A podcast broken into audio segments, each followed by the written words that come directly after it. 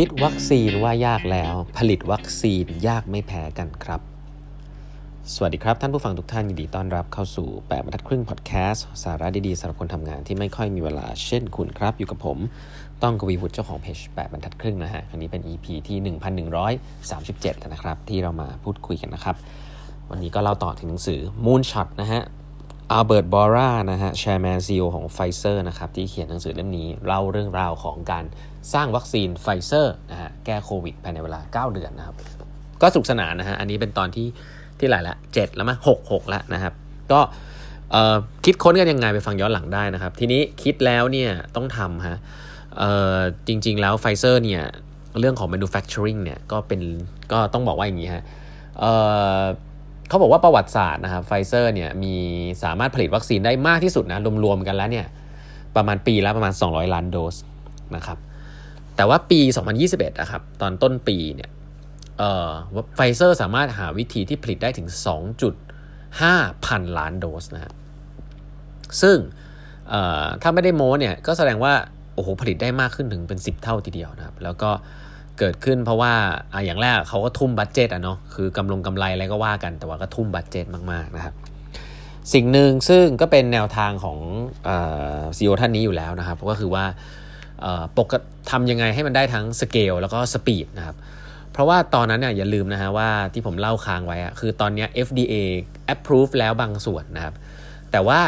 การผลิตเนี่ยจริง ๆ แล้วปกติให้ลองนึกภาพนะ ถ้าเราทำ R&D เสร็จแล้วเราค่อย ๆ ได้รู้ว่าเออ ผลลัพธ์ของสิ่งที่เราคิดอะวัคซีนมันจะมี part ไหนสำเร็จแล้วก็จะออกมาเป็นส่วนๆใช่ไหมครับ ซึ่ง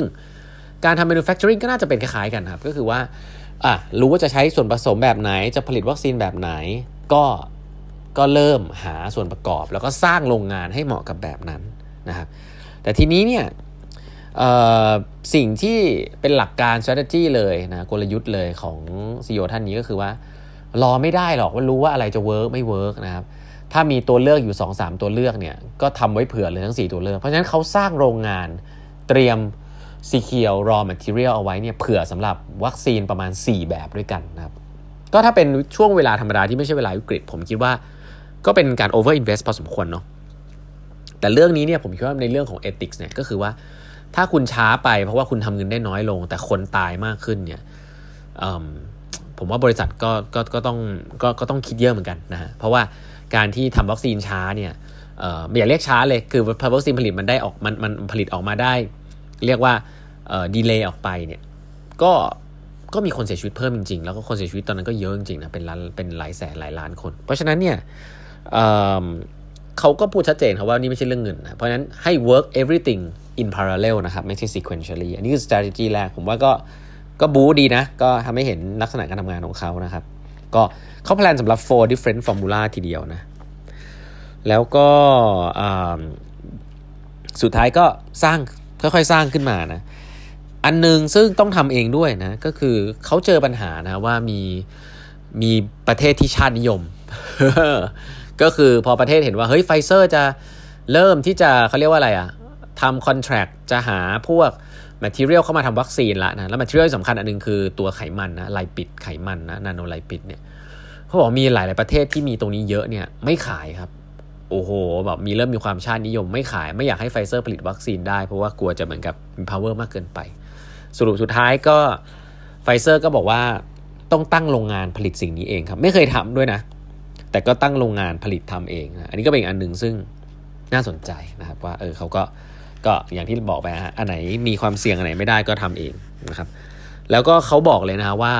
จะต้องสร้างรายการผลิตแยก2ลายขนานกันเสมอครับเผื่อว่ารายการผลิตอันนึงไม่เวิร์กจะได้ทำอีกอันนึง ก็ง่ายๆก็คือ double capacity เลยเผื่อมีอะไรเจ๊งเผื่อเกิดอะไรขึ้น อีกอันนึงจะได้ up and running ได้ก็ ก็ถ้าเขาไม่ได้โม้นะ ผมว่าก็ over invest แล้วก็คิดถึงคนใช้ได้เลยนะฮะใช้ได้เลยทีเดียว ซึ่งการสร้างโรงงานต่างๆเนี่ยก็ ทำให้เร็วขึ้นได้พอสมควรนะครับ แล้วก็จริง inspiration อันนึงจากคนที่เป็น Head of Manufacturing ก็คือโรงงานผลิตแบตเตอรี่ของ Tesla ครับอ่า Tesla เนี่ยจริงๆทำโรงงานที่ผมว่า Amazing มากนะ Tesla Manufacturing Site เนี่ยเขาทำเป็นเหมือนโมดูลนะไม่ลงรายละเอียดแล้วกัน แต่ว่าโรงงานของ Tesla เนี่ยตอนนั้นก็โดนบอกไว้ว่าเออจะผลิตจะสร้างได้ทันหรอสุดท้ายก็ทำได้เร็วกว่าแผนนะครับก็เรียกว่าเขาก็ทำเป็นโมดูลออกมาตั้งตั้งตั้งเอาไว้เนาะไม่ได้ทำอะไรให้สวยงามมาก ก็ไฟเซอร์เองก็เลียนแบบสิ่งเหล่านั้นนะครับ แล้วก็เอามาปรับใช้ แล้วก็ทำให้สามารถผลิตวัคซีนได้แทนที่จะเป็นหลาย ๆ ปีนะครับใช้เวลาหลายปีก็เป็นเป็นในช่วงเวลาหลักเดือนเท่านั้นเองนะครับก็ก็ครูพักลักจำมาจากเทสลาด้วยนะครับแล้วก็ผมว่าหลักการหนึ่งซึ่งน่าสนใจคือ CEO คนนี้ก็พุชคนเขามากนะอย่างที่เราให้ฟังไปครั้งที่แล้ว แล้วก็เขาพบครับว่า เป็นบทเรียนที่สำคัญมากเลยในการทำงาน 28 ปีในไฟเซอร์เขาบอกว่า คนส่วนใหญ่เนี่ยพยายามส่วนใหญ่มีแนวโน้มที่จะ underestimate สิ่งที่ตัวเองทำได้ครับ แล้วเขาบอกว่าถ้าเกิดระดับ head เนี่ย underestimate นิดนึง คือเวลาตั้ง KPI ก็ตั้งให้มันต่ำจากสิ่งที่ตัวเองอาจจะทำได้นิดนึงไม่ได้พุชตัวเองมากเนี่ยที่น่าสนใจก็คือว่า KPI ของคนที่มันต่ำลงไปจากจากจาก ranking ของ head อะมันก็จะไล่ไปแล้วมันก็จะมันก็จะลดลงเรื่อยๆครับมันกลายว่าเมื่อทุกๆคน underestimate ตัวเอง แล้วก็ตั้ง KPI ต่ำเนี่ยแล้วแล้วองค์กรคุณใหญ่เนี่ยแกว่าไปถึงคนล่างสุดเนี่ยอาจจะเป็นสิ่งที่องค์กรควรจะ achieve ได้ร้อยอาจจะอาจจะตั้งไว้แค่50 เองก็ได้ เพราะคนข้างล่างเนี่ย underestimate ไล่กันไปเรื่อยๆ เพราะฉะนั้นหน้าที่ CEO ก็คือ push ตรงนี้ให้สุดฮะนี่คือนี่นี่เขาบอกเนาะผมว่าเออก็น่าสนใจก็จริงนะในองค์กรผมว่าถ้ามันตั้งอะไรไม่ไม่ stretch มากแล้ว incentive ไม่อะไรคนก็อยากจะ meet KPI มากกว่าถูกไหมฮะมากกว่าส่วน impact ที่ทำได้มากกว่า KPI เพราะฉะนั้น ถ้าเป็น culture แบบนี้ในองค์กรไทยเป็นเยอะ แล้วก็จะเพราะฉะนั้นแต่ที่น่าสนใจคือพอมันไล่ลงไปในลำดับอะแล้วทุกคนเป็นอย่างเงี้ย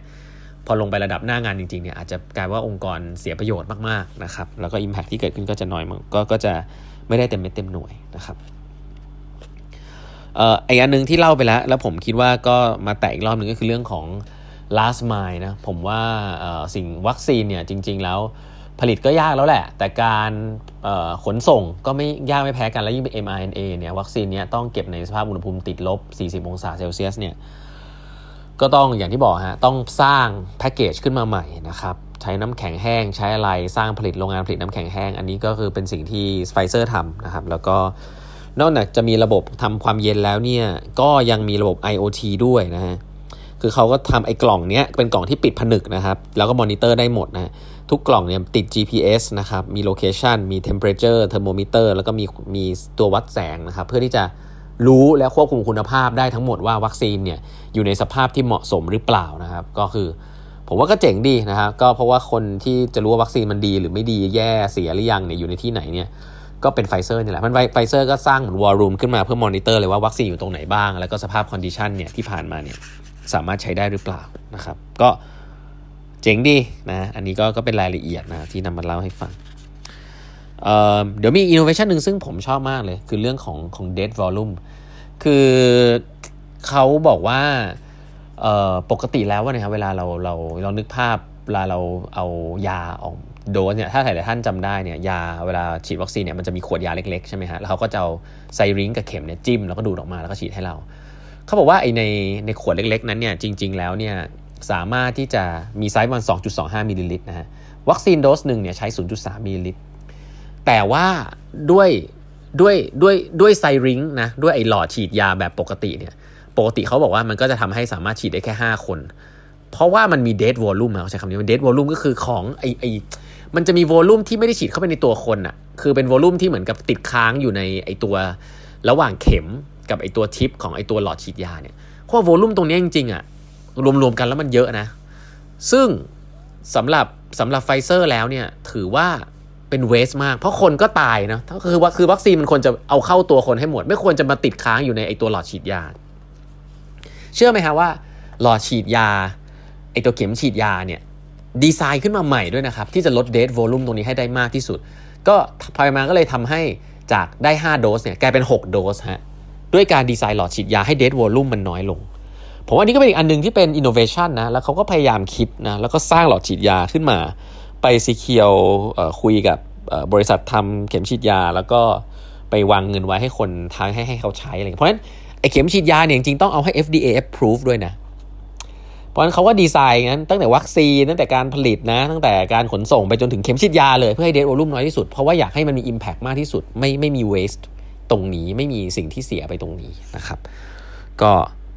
ก็เจ๋งดีสุดท้ายก็ได้วัคซีนกันมามากกว่า 20%ทีเดียวผมอันนี้มี impact มาก ๆ นะครับโดยการดีไซน์เข็มฉีดยาแบบใหม่นะครับน่าสนใจ